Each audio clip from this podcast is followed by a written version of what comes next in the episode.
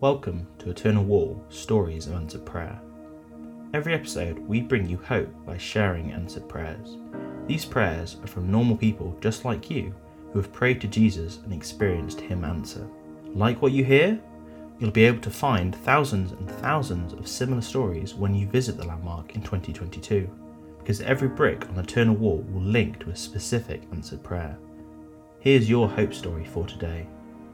In 2007, I was busy as usual and dumbstruck to discover I had a malignant tumour, T3 bowel cancer. Many people started praying as I had pre operation radiotherapy and chemotherapy at Leicester Royal Infirmary with a brilliant consultant who then operated on me in December of that year. Amazingly, the tumour had shrunk and it was discovered to be benign.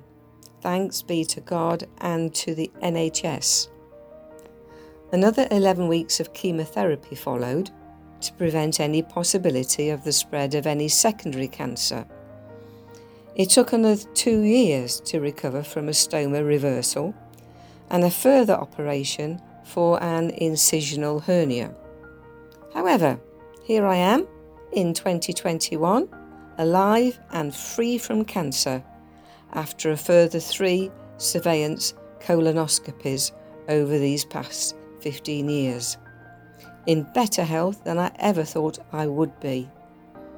I am continuing to seek to get to know God better and to daily ask Him what He wants me to be and do until I get to see Jesus face to face at home in heaven. Find out more about this incredible project by searching Eternal Wall UK on social media. We'd love you to be part of our hope movement too. Join us to make hope visible by sharing your own answered prayer at eternalwall.org.uk forward slash testimony.